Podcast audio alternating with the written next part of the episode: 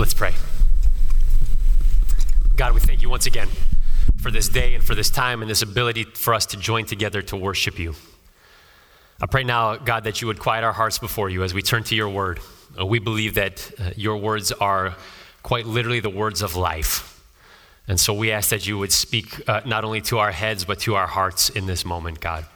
We ask that your spirit would fill this room, that you would give understanding where there is confusion, that you would give clarity that you would give peace. Pray, God, that we would not leave here unchanged uh, because we have had an encounter with the living God. Speak to us now. I ask that you would speak through me. I uh, pray that you would strike anything I've prepared that's not from you and anything that is from you that I haven't. Pray that you would give in the moment uh, so that your body, the body of Christ, might be built up through the reading and teaching of your word. We love you. Help us to love you more. May the truth of your gospel be communicated clearly. We pray it all in Jesus' name. Amen. Amen. You can be seated, for real. Good morning again. So good to be with you. Um, the baby dedication took a little longer than I thought, so we're going to hustle, all right? Uh, we're in Mark today, shocker, for those who are tracking. Mark chapter 8. We're continuing in our series uh, through the Gospel of Mark that we are calling Let's Go. And I'm going to read verses 1 through 21 of Mark chapter 8. Mark chapter 8, verses 1 through 21. This is what it says. In those days, when again a great crowd had gathered and they had nothing to eat, he called his disciples to him and said to them, I have compassion on the crowd because they have been with me now three days and have nothing to eat. And if I send them away hungry to their homes, they will faint on the way. And some of them have come from far away. And his disciples answered him, How can one feed these people with bread here in this desolate place? And he asked them, How many loaves do you have? They said, Seven. And he directed the crowd to sit down on the ground. And he took the seven loaves, and having given thanks, he broke them and gave them to his disciples to set before the people. And they set them before the crowd. And they had a few small fish, and having blessed them, he said that these also should be set before them. And they ate and were satisfied. And they took up the broken pieces left over, seven baskets full. And there were about 4,000 people, and he sent them away. And immediately he got into the boat with his disciples and went to the district of Dalmanutha. The Pharisees came and began to argue with him, seeking from him a sign from heaven to test him. And he sighed deeply in his spirit and said, Why does this generation seek a sign? Truly I say to you, no sign will be given to this generation. And he left them, got into the boat again, and went to the other side. Now they had forgotten to bring bread, and they had only one loaf with them in the boat. And he cautioned them, saying, Watch out, beware of the leaven of the Pharisees and the leaven of Herod. And they began discussing with one another the fact that they had no bread. And Jesus, aware of this, said to them, why are you discussing the fact that you have no bread? Do you not yet perceive or understand? Are your hearts hardened? Having eyes, do you not see? And having ears, do you not hear? And do you not remember? When I broke the five loaves for the 5,000, how many baskets full of broken pieces did you take up? They said to him, 12. And the seven for the 4,000, how many baskets full of broken pieces did you take up? And they said to him, Seven. And he said to them, Do you not yet understand? This is the word of the Lord. Thanks be to God. Uh, if you have been tracking with us, in one of my recent sermons, I I'm not going to hold it against you if you don't remember, because I'm not even sure which one. But in the last month or so, uh, I talked about in my a previous job uh, having uh, to drive a lot of miles. So I, I had a, a, season of my life where the job that I had required me to put a lot of miles on the car. over five years, I averaged about 30,000 miles a year on my car. I'm not using the same story for this sermon as well, but I'm, I'm getting to another point. When you drive that much, uh, not only do you spend a lot of time in your car, but you spend a lot of time at the dealership getting your car serviced. Like I was going every two or three weeks, no joke, to, for the regular maintenance necessary on a car, uh, oil changes and tire rotations. Uh, can we thank God for the mileage reimbursement checks? Yes, amen, amen. Uh, they loved me at the car dealership and not for my charming personality. Uh, I was on a first name basis with all of the service technicians.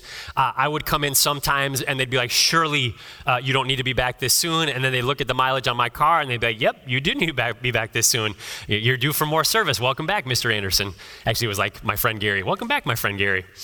Um, because of that, because I spent so much time getting my car worked on, uh, I had a front row seat to one of the big kind of changes we've seen in the car servicing world over the last uh, decade or 15 years. When I first was taking my car in to get it worked on, I would not hear anything from the dealer until the next time I brought it in. Maybe like a random email, you know, we think, you, based on our records, we think you're due for your 50,000 mile tune up. And I'd be like, I did that like two months ago. You know, you're, you're a little bit behind.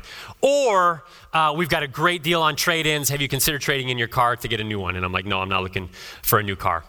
But then I started to get emails, not from the local dealership after I would take my car in for service. I started getting emails from corporate headquarters. And they were emails asking me about my satisfaction. They were satisfaction surveys. How satisfied were you, Mr. Anderson, with the recent service you had at one of our dealerships? And what was really interesting were the unintended consequences that came as a result of the home office asking customers how satisfied they were with their service. Because it started to happen that the service technicians, before they checked me out, they would say something like, Now, Mr. Anderson, uh, you will likely be receiving an email from our corporate headquarters. If there is any reason you can't give us a perfect score for your satisfaction, would you please let us know before you fill out that survey? And I'd be like, yeah, sure, whatever. And then I started getting emails before I got the satisfaction survey from like the president of the local dealership saying, hey, you're going to get a survey from our home office asking how satisfied you were with your experience. If for any reason you can't give us a perfect score, would you please let us know before you fill out that survey so that we can make it right? It's like, who in the home office was getting those surveys and all of a sudden was like, every single one is perfect? We're doing an amazing job with our customers. They were very concerned about my satisfaction. They were very concerned with how satisfied I was with the service that they were providing for me. We live in a world that is obsessed with satisfaction. What does it mean to be satisfied? Sometimes we just got to go back to the, the, dictionary. Good old Merriam Webster. This is what they have to say about what it means to be satisfied. Uh, this is not the whole definition. This, these are the ones I wanted to pull out for the, the sake of our message today. Satisfy means to make happy, to please, to gratify to the full, to appease, to convince, or put an end to doubt or uncertainty. To be satisfied is to be happy, pleased, and gratified to the full. Do we know the feeling of satisfaction? I think we do at some level. A lot of us do. Maybe some of us never have. But I think some of us, in some way, shape, or form, have felt what it means to be satisfied. If you've ever been super hungry and had the opportunity to go to a fantastic restaurant, towards the end of that meal, that feeling when your stomach is full, hopefully it's like a Friday night and you got nothing going on on Saturday morning. Maybe you're with someone you love or some people you love. That feeling as the meal finishes up full, gratified, satisfied. A holiday with people that you love. Maybe it's family that you don't live near or friends that you love. You know, as, as the as the turkey is taking its effect and as the game is on TV and as you're moving in and out of consciousness, surrounded by the ones you love, looking forward to dessert. That's the feeling, I think, at some level of satisfaction. A great vacation to, a, to an amazing place in some level, I think gives us a feeling of satisfaction.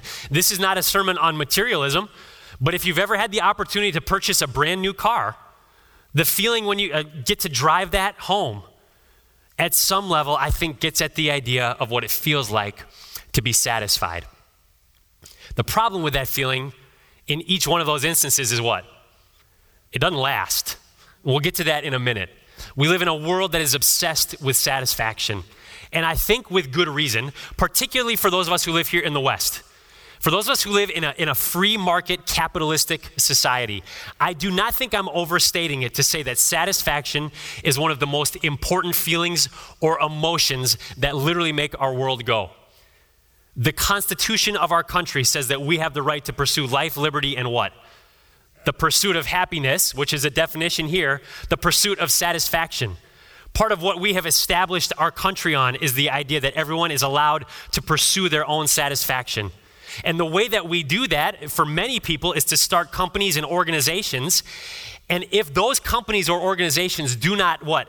Satisfy customers or clients, that company or organization is not going to last very long. That's why the car dealerships are so interested with how satisfied were you with your service because if you're not satisfied, you're going to go somewhere else and they're not going to stay in business for very long. But again, the problem we have is that we are not easily satisfied, and the feeling of satisfaction rarely lasts. I would say that we have a not just a satisfaction problem, I would say we have a satisfaction crisis. We can't get no. You knew it was coming. Da da da. Satisfaction. Da da da. Everyone who's bobbing your heads, really? The Stones in church? We'll, we'll pray for you. We uh, went as a family over Christmas break to see Sing 2. And uh, so the Sing 2 soundtrack has been hot and heavy in the Anderson household over the last couple of weeks, which some of those songs, that's a real unsatisfying thing. Uh, but some of them, U2, like I, I, can run with that. And, and so not only Mick Jagger has to say it, but, but Bono too. He's climbed highest mountain. He's run through the fields. Something, something, something. But what? I still haven't found what I'm looking for.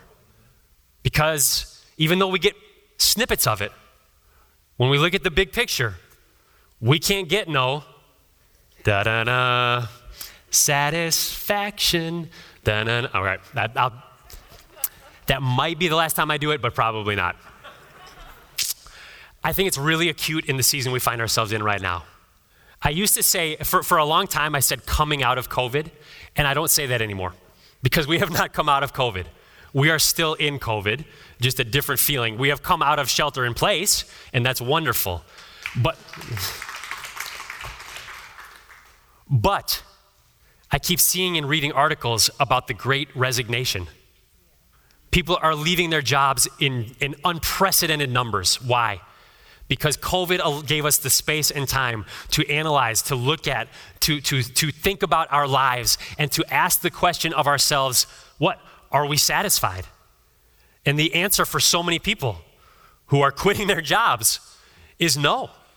Here in the Bay Area, we, and in this church, I mean, we have had so many people move away.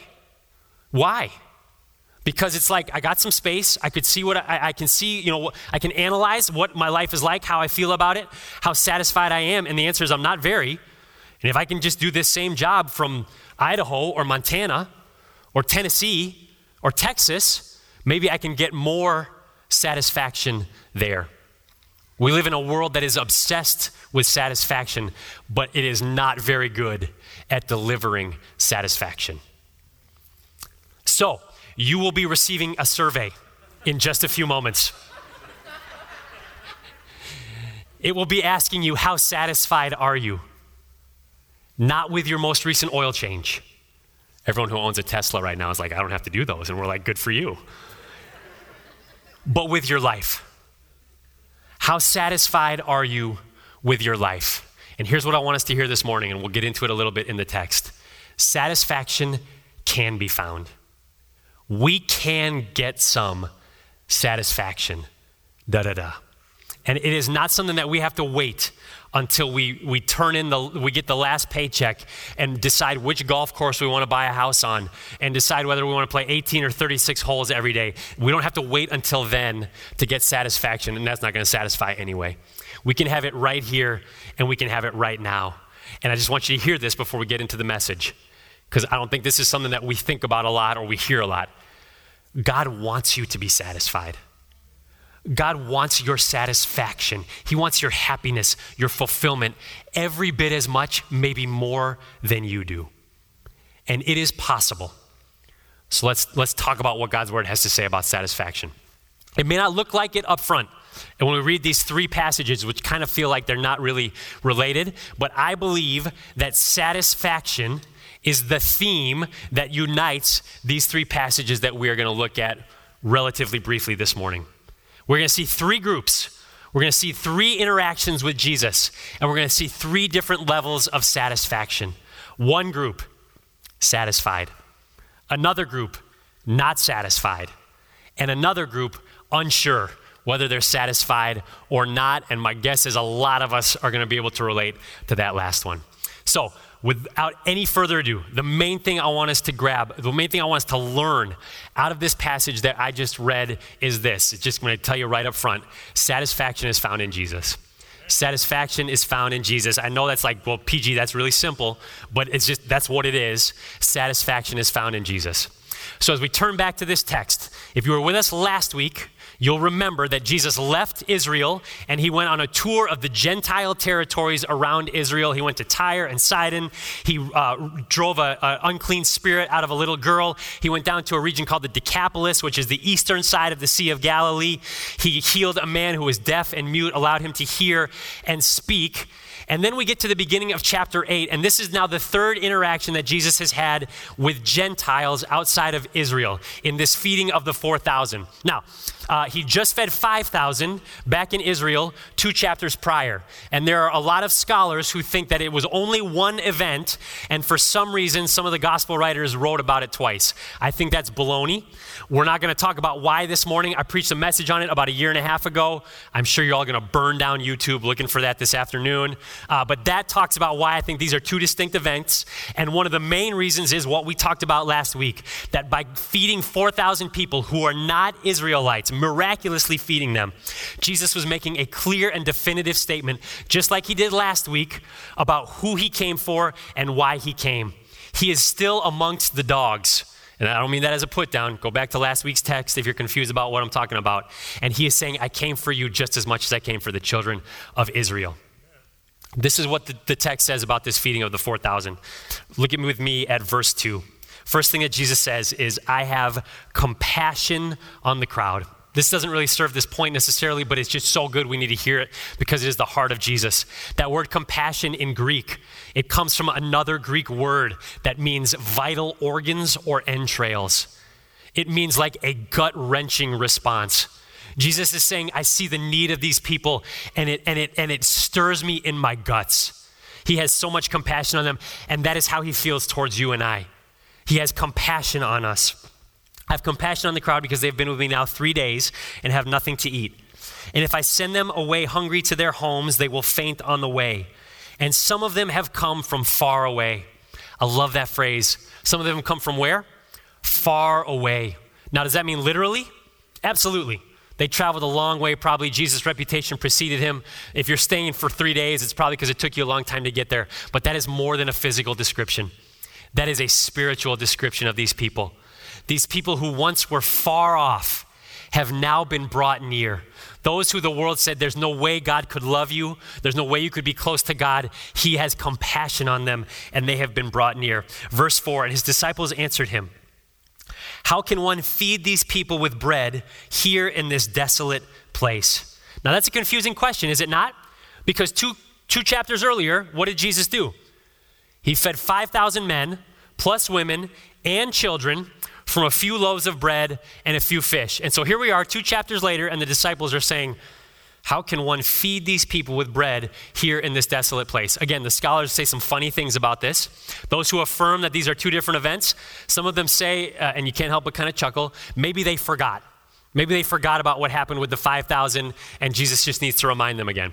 I can remember what I had at my company Christmas party for dinner in 2009 and, and you're saying that like three months ago, Jesus fed 5,000 men plus women and children, and they've already forgotten about it. That's not it. They don't want to feed them because they're not their brothers and sisters and aunts and uncles. They brought some kosher food, and there's no kosher food here in Gentile territory. And they're like, Jesus, we don't want to share our food with these dogs. And we all know what happens, don't we? Jesus takes seven loaves of bread takes a few fish, prays over them, and feeds 4,000 people. And then skip with me down to verse 8. And they ate, and what? And were satisfied. They ate and they were satisfied. Someone started clapping, and you can clap for that. Because just like far away, that satisfaction is physical, but it is also spiritual. Here's what you miss in the English translation, and I love this. That word back in verse 4, feed, is the same word in Greek as satisfy in verse 8. So the disciples said in verse 4, How can one satisfy these people? Who could possibly satisfy these people? And then we get down to verse 8, and we're told that they ate and they were what? They were satisfied. Why? Because satisfaction is found in Jesus. They ate his bread, but they also ate the bread of life. And the bread of life satisfied them because satisfaction is found in Jesus. Now, listen, that is not the message that our world or our culture gives us, is it? what does our world tell us that we need to be satisfied? Here it is something else. What do you need to be satisfied? Something that you don't have. Just that next thing. If you just get the next thing, then you'll be satisfied. I mean, literally. And if you're in advertising or marketing here, God bless you and, and, and own that industry for the gospel of Jesus Christ. But those, that entire industry is built on this idea that you are not satisfied. And if you just get the next thing, then you'll be satisfied. So, so you don't like your car, you're not satisfied with your car, what? Get a new one.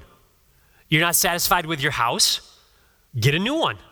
You're not satisfied with your job, then you just need a new one. Not satisfied with your nose, just get a new one. Not satisfied with your spouse, just get a new one. But here's the deal if I can quote my favorite doctor, I've done this before, you know what's coming Dr. Phil. How's that working out for you? Because what happens when you get the new one? It gets old again. When you have a wonderful meal after you've been hungry with your great friends, what happens the next morning? You're hungry again. Now, everyone who intermittent fasts is like, yeah, not till three in the afternoon for me. Just a coffee carries me all day. Blessings on you.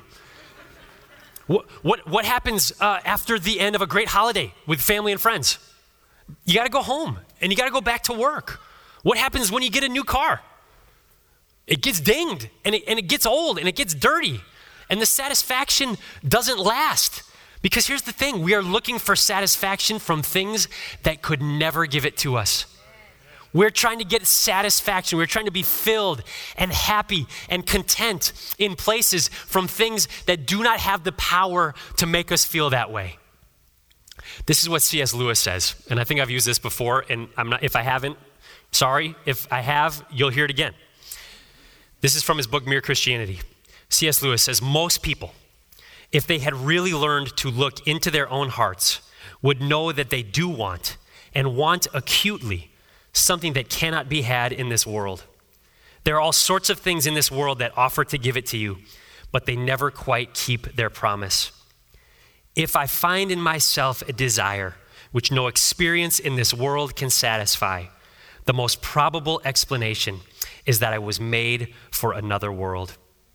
If I find in myself a desire which no experience in this world can satisfy, the most probable explanation is that I was made for another world. If I can't get no, da da da, satisfaction, if I still haven't found what I am looking for, maybe it is because I am looking in the wrong places.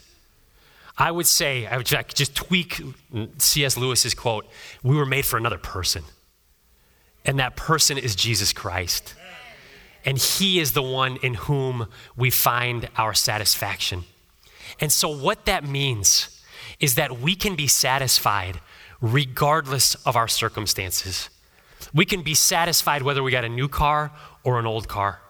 We can be satisfied whether we got a new house or an old house, a new job or an old job, a, a new nose or an old nose. Our circumstances do not determine our satisfaction, our relationship does, and it is our relationship with Jesus Christ because He is the only one who can truly satisfy us. He is the bread of life, and it is in Him that we find our satisfaction. So that should actually be encouraging because what that means is if you have been looking for satisfaction and not been able to find it, you shouldn't have been able to find it. That, that, that, that you, you, if we're looking and looking and looking and still can't find what we're looking for, don't be discouraged because you're looking, you're looking for something that those things can't give you. Take heart because there is something that can satisfy. There is someone who can satisfy, and his name is Jesus Christ. Satisfaction is found in Jesus. All right, now we got two more groups that we got to look at. And here's the unfortunate um, reality of what this text teaches us. And that is that not everyone will find satisfaction in Jesus. Not everyone finds satisfaction in Jesus. So he feeds the 4,000 people miraculously. And then we don't, don't know like if this is right afterwards or if he's changed where he is. Mark's not clear. All we know is that, that next, verse 11, the Pharisees came and they began to argue with him Shocker. Seeking from him what? A sign from heaven to test him. So, what's going on here? The Pharisees come to Jesus and they're like, um, We hear what you're saying, we see what you're doing, and it's not enough. You haven't done enough yet. And so, we need you to do something. We need some type of sign that will prove to us that you are who you say you are. Here's the irony of that He just fed 4,000 people from seven loaves of bread and a few small fishes.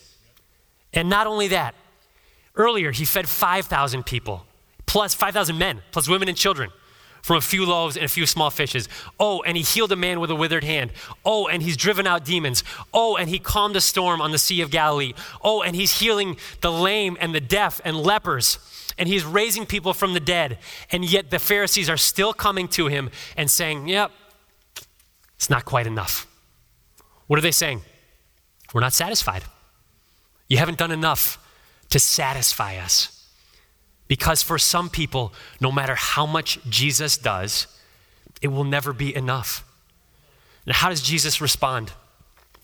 He says in verse 12, he sighed deeply in his spirit. He's exasperated. And he says, Why does this generation seek a sign? Truly I say to you, no sign will be given to this generation. I mean, again, ironic, but because he's been giving a lot of signs to this generation about who he is. But what's he saying? I'm not going to do it. I'm not, not going to dance for you because you tell me to dance. I'm not going to say how high because you ask me to jump. Why does he respond in that way? This is what I think. Because for the Pharisees, nothing would have been enough if he had if he had called down fire from heaven in that moment if the heavens had opened up and a, and a legion of angels had been praising god if god himself had spoken audibly and said this is my beloved son in whom i am well pleased how would the pharisees have reacted? It's not quite enough. We need something else. Why? Because those things had all already happened and it still wasn't enough for some of us. No matter how much Jesus does, it will not be enough to satisfy. Uh, have you ever been? Uh, I have four, four of my own children, so I could have chosen like a, a dozen different instances where this has happened, but I'm just going to keep it general. Have you ever been with a child, maybe you're babysitting them or watching them, and you're trying to entertain them, and you figure out finally, after trial and error, trial and error, trial and error, what it is that they want you to do? It might be peekaboo, it might be, you know, standing behind a corner and jumping out and scaring them. It might be tossing them up in the air, carefully, controlled, all that stuff. But when you figure out what it is that a small child will be entertained by, how do they respond? That was awesome. Thank you for doing that. That you know, we don't have to do that anymore. Again. Again. Again. More. Do it again more. And eventually you're so like the sheer physical exhaustion, you're just like, I can't do it anymore. I will listen to your crying because I can't, I can't continue to do it. That's what the Pharisees were like with Jesus. More. Do it again. More. Do it again. And that is how some of us are like with Jesus as well. More. Do it again. It's not enough. Do you know what the crux of this issue is? It's, it's the challenge between, between proof and faith. The Pharisees wanted proof. They wanted irrefutable evidence that Jesus was who he said he was. But that is not the way God works. He does not call us to proof, he calls us to faith. And faith, by definition, is believing in something that we cannot be 100% sure about. I would argue he has given more than enough signs already for us to be sure about who he is and what he has done. But they wanted proof. Jesus was calling them to faith. And so there are, there are many today who are like, uh, I see some of the things that might be you, God, but it's not enough. It's like, you know, I, my, my, my mother was healed of cancer and the church was praying for her for six months, but it might have just been the chemo. I was out of job. I was out of a job for a year. I know people were, were praying for me and trying to help me out. And then I got a call out of the blue, but maybe that was just circumstances. I need more, God. It, I, need, I need another sign, God. It hasn't been enough. But at some point, and I just, I, I want to keep it real. For those of us who are like, I need more evidence, I need more signs, God, we may never get them. Because God is not a genie in a bottle that we rub and he comes out and does exactly what we ask him to do. He is not a monkey with a hat who dances when we tell him to dance. He is Lord of Lords. He is King of Kings. He is God of creation. He does what he wants, when he wants, how he wants it. And I'm just here, I, think it's Josh Baldwin. There's a song called Evidence that's out right now. it says, I see the evidence of your goodness all around me. And so we need to stop asking God for more proof, and we need to ask Him to open our eyes to the evidence of what He has already done. Because some of us, Jesus can never, for some of us, Jesus will never be able to do enough to prove that he is who he says he is. Some of us will never be satisfied. So that's that. One more group we got to look at, and that is the disciples. And though it may not seem so, it may not be, be obvious up front, they are actually in the middle. So we got the, the we got the 4,000 who ate and they're satisfied. And we got the Pharisees who are not satisfied. And then we come to the disciples. So Jesus leaves the Pharisees. They get back in the boat. And this is what happens with the disciples. Verse 15, it says, Now they had forgotten to bring bread and they had only one loaf with them in the boat. And it's like, hello, guys, did you not just see what he did with seven loaves? You got enough. You got enough bread, even if it's one loaf, as long as Jesus is there, you got enough. And this is what he says He cautioned them, saying, Watch out, beware of the leaven of the Pharisees and the leaven of Herod. We got to talk about what he means there, but it's not good. Okay? And they don't get it. They think he's still talking about the bread. And then in verses 17 through 21, Jesus goes in on the disciples maybe as hard as he does at any point in this gospel. He gives them eight questions. Most of them are rhetorical. And you can just hear the exasperation in his voice as these guys are arguing about what the bread is and why they don't have enough. And he says, Why are you discussing the fact that you have no bread? Do you not yet perceive or understand?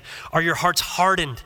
Have you eyes but not seeing, and ears but you don't hear, and do you not remember? So on and so forth. And then he gets to the end, he says, Do you not yet understand? Why? Because the disciples are in a very dangerous place. They are walking on very thin ice in this moment. And we know that because Jesus warns them of the leaven of the Pharisees and Herod. What does that mean? Well, the Pharisees and Herod did not have a lot in common. Leaven is what you put in bread dough to make it rise, and it gets all throughout the whole dough. The Pharisees and Herod were actually really different in a lot of ways. But one thing up to this point in Mark's gospel has been really clear that is true of both of them they don't believe in Jesus. They don't believe Jesus is who he says he is. And so Jesus is here saying, Beware of the leaven of the Pharisees and Herod. He's saying, Listen, guys, though you are closer to me than anybody else on earth, you are in danger of not believing who I am. You can be, this is, what, this is the takeaway, you can be very close to Jesus, seemingly, and still not be satisfied with who he is. You can be very close to Jesus and still miss who he is. But I love, I love what's different about this than his interaction with the Pharisees. There's one word that Jesus puts in two of his questions that changes everything. It's in verse 21. He says, Do you not yet understand? Do you not yet understand? What does that imply? That someday they will. That someday they might. Not all of them. 11 out of 12, right? Even Jesus himself, one of his disciples, never actually got to the point of being satisfied by him. But do you not yet understand. There was still hope. And he's saying, listen, beware. Don't let the leaven of the world infect your hearts and minds so that you miss who I am. Uh, a number of years ago, there was an article in, uh, in the Wall Street Journal that talked about this. A number of years ago, a minister here in California uh, took an informal survey in their congregation and interviewed all the people in the congregation who were 90 or older. And what this minister asked them, you know, this wasn't a scientific study, but what, it, what this minister asked was, when were you most satisfied in life? And the, the answers were pretty unexpected. Because what would we expect? What would the world tell us would be the most satisfying moments of life, satisfying seasons of life? We would expect, based on, again, what our world and culture tells us, is that satisfaction is like a bell curve, right? Like when you're young, healthy, minimal responsibilities, whole life ahead of you, freedom to do what you want when you want, that that's a really happy moment. And then when you get to the end, and, and hopefully you got enough money saved up and you don't have to work anymore. And you, like I said earlier, your, your biggest decision each day is do I want to play 18 or 36 today? And if golf is not your thing, it's like, do I want to buy 18 or 36 ice cream cones for my grandchildren today? you would think that that is when people would say those were the most satisfying seasons of life. But almost to a person, they said the opposite. They said the middle part of life, when it's supposed to be hard, when you're trying to figure out how to raise kids, how to hold down a career, how to afford a house, how to hold together a marriage, how to, how to pay for college, when, when you're in the middle of the mess and the chaos and the muck, when that's supposed to be the hard part, I listen, I turned 40 this year. I'm not happy about that. But I feel this, I feel this acutely, trying to keep all these plates spinning in the air. And it's like, this, this doesn't feel like this is the most satisfying season of life. But all of these people who are 90 or older, when they look back on the breadth of their life, they're like, if I could go back to one season, it would be the hard season.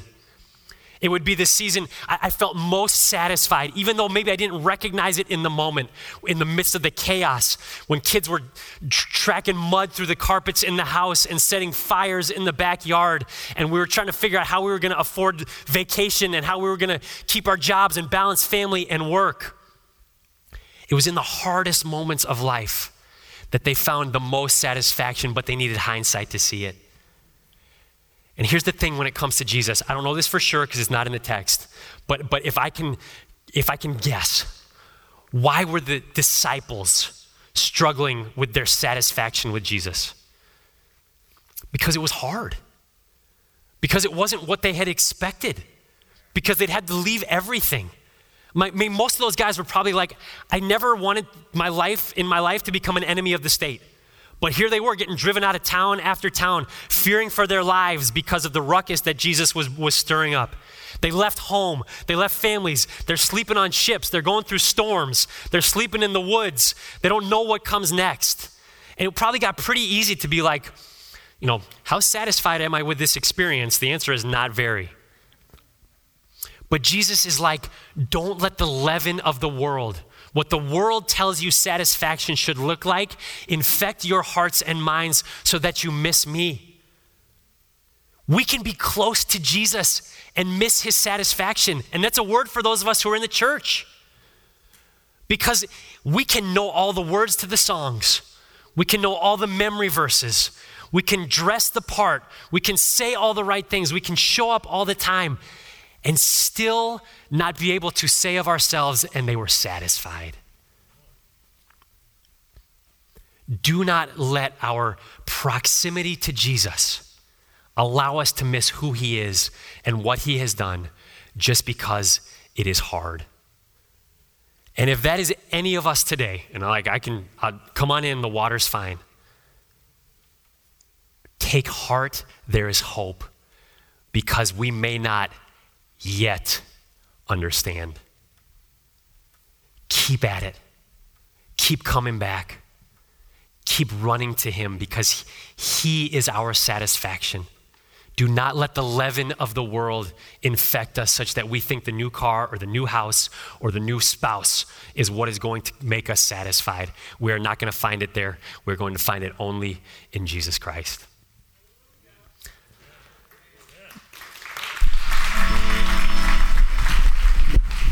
In, uh, in, in Matthew 5 6, Jesus is preaching his Sermon on the Mount, most famous sermon that he preached. He's in a section called the Beatitudes. It's the opening of the Sermon on the Mount. Matthew 5 6, Jesus says this.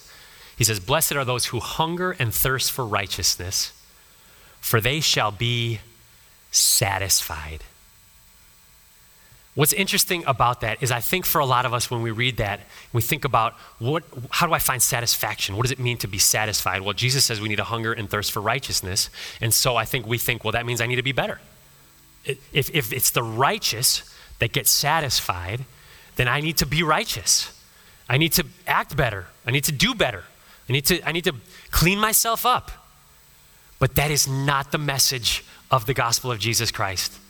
Do you know what, you know what the Bible says about our righteousness, about our good deeds and our good actions? It says they are filthy rags in light of God's goodness, grace, and holiness. Do you know what it says about righteousness? It says it's not found in actions, but a person. Jesus is our righteousness. When he died on the cross, he took our sin upon himself and he put his righteousness upon us. So those who hunger and thirst for righteousness are not trying to live better. They are hungering and thirsting for a person, and his name is Jesus.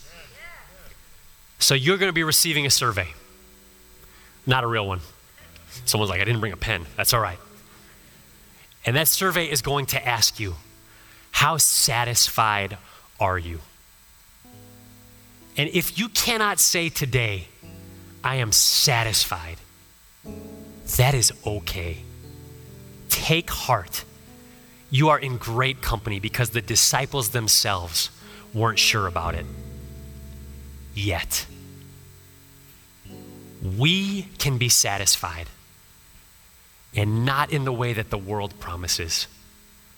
When we hunger and thirst for righteousness, when we run hard after Jesus Christ, we can find free, enduring, and everlasting satisfaction. May it be so. Let's pray. God, we thank you for the truth of your word that, um, that encourages, that builds up, that convicts.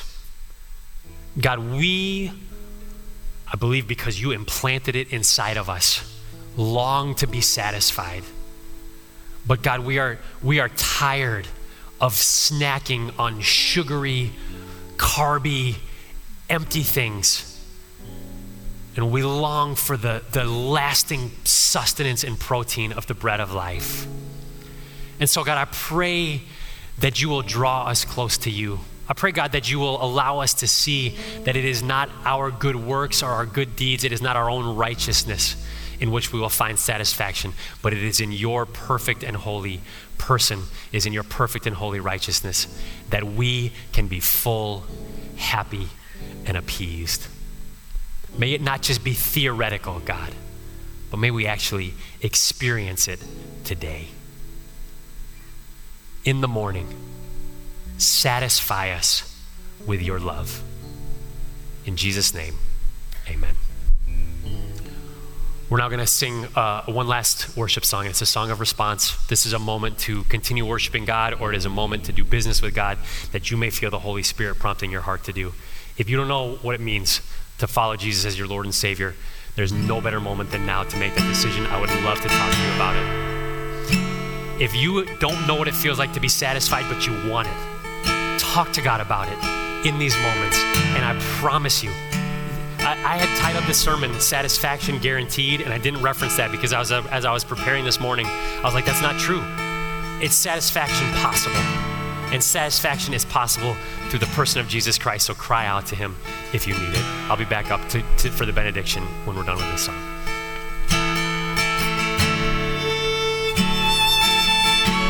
Would you stand with us? Sing this last song together. Great are you, Lord. Thank you, Pastor Gary, for that word. Wasn't that good, church? Mm. Are you satisfied? Only Jesus. Let's sing it together.